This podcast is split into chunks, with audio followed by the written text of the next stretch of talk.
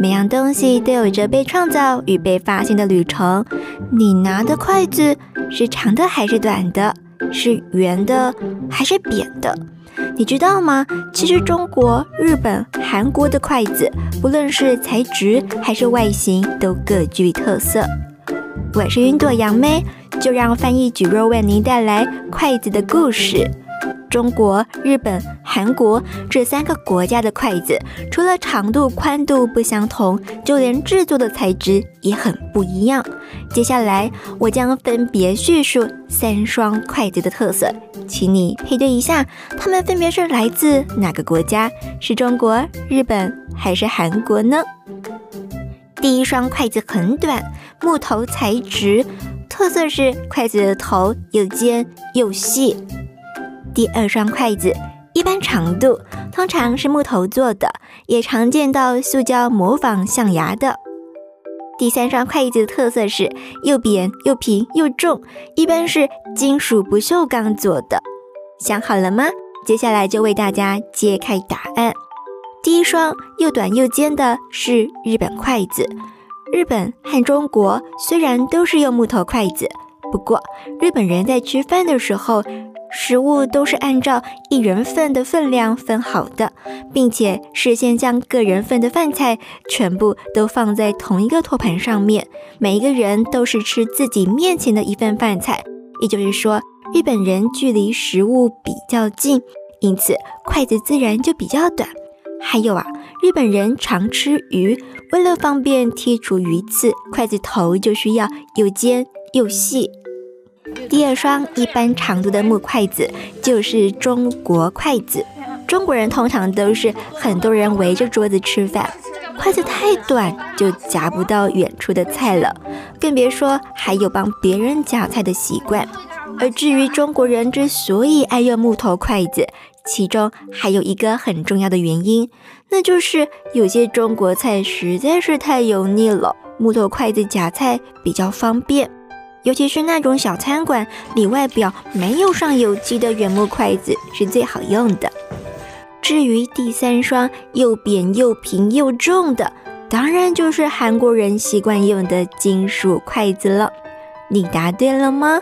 不过真的是很有趣，中国发明的筷子怎么到了日本长度就被缩短了，到了韩国材质又变成不锈钢呢？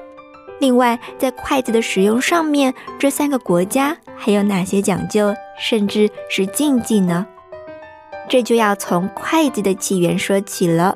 相传，大禹治水的那个大禹，某次饿得头昏眼花，情急之下顺手扯了两根树枝，直接从滚烫的锅里捞出食物来充饥，于是他就成为了全世界第一个用筷子的人。于是最原始的筷子形态就是两根木头或是竹子制作而成的圆柱形棍子。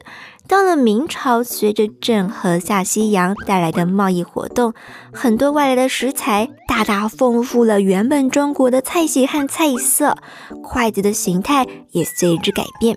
现在我们常用的天圆地方的经典的中式筷子，就是在明代改良来的。圆形的筷子本体握起来舒服，方形的尾部设计又可以防止滑动，同时也方便工匠在上面刻字作画，进一步将筷子提升到了艺术品的层次。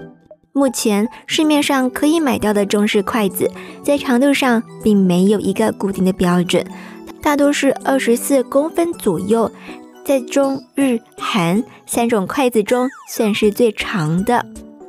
筷子除了是一种餐具之外，也成为了文化和礼仪的象征。你知道在中国使用筷子有哪些禁忌吗？像是忌讳使用筷子敲碗，免得让自己看起来像是乞丐在要饭；像是忌讳把筷子直直地插入饭菜当中，免得让自己看起来像个死人；像是忌讳家里的筷子有长有短，免得让自己与家人有个三长两短。接下来说说日本筷子的演变。将筷子从中国的隋唐时期引进日本的是号称由观世音菩萨转世投胎的圣德太子。为了以中国的礼仪对待中国的使节团，在日本的宫廷宴会中也会准备筷子，方便中国使节。后来因为日本人仰慕唐朝的文化，于是筷子很快地在日本普及起来。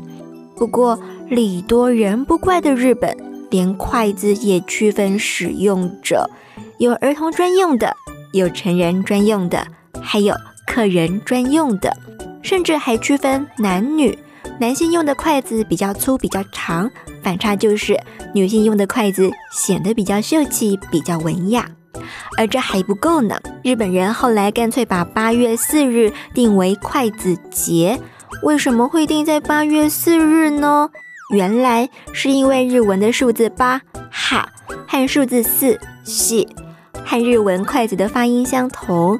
每年的筷子节，日本的妈妈们都会采买新的筷子，焚烧旧的筷子。日本也是提倡正确使用筷子方法的国家。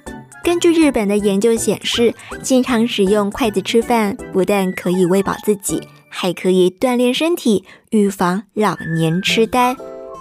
这么神奇的功能，不知道当初发明筷子的大禹有没有发现？而在日本使用筷子也是有许多禁忌的。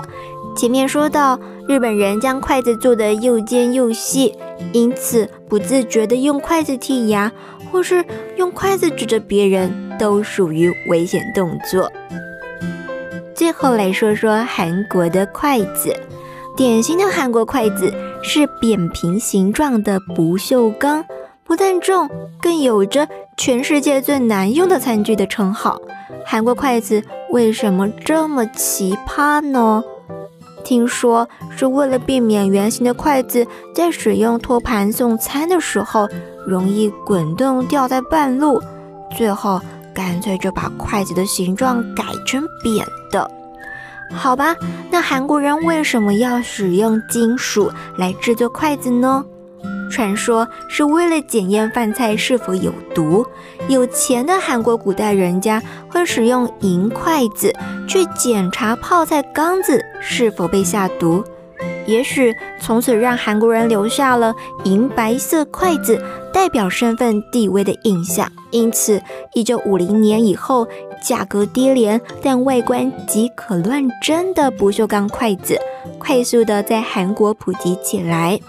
另一个比较合理的理由是清洗方便，食物味道不会残留，否则以韩国的饮食习惯，木筷子没几天就会整根都是泡菜味，直接可以拿筷子下饭了。当初饿得发慌的大禹一定没有想到，他当时为了避免烫手而随意扯下的两根棍子，在几千年之后竟然会成为人类一生的陪伴。今天的分享希望你会喜欢，我是运动杨妹。听说你很棒是一个有趣有料有意义的有声杂志，为您不定期的分享我们的心得发现与故事，下期更精彩。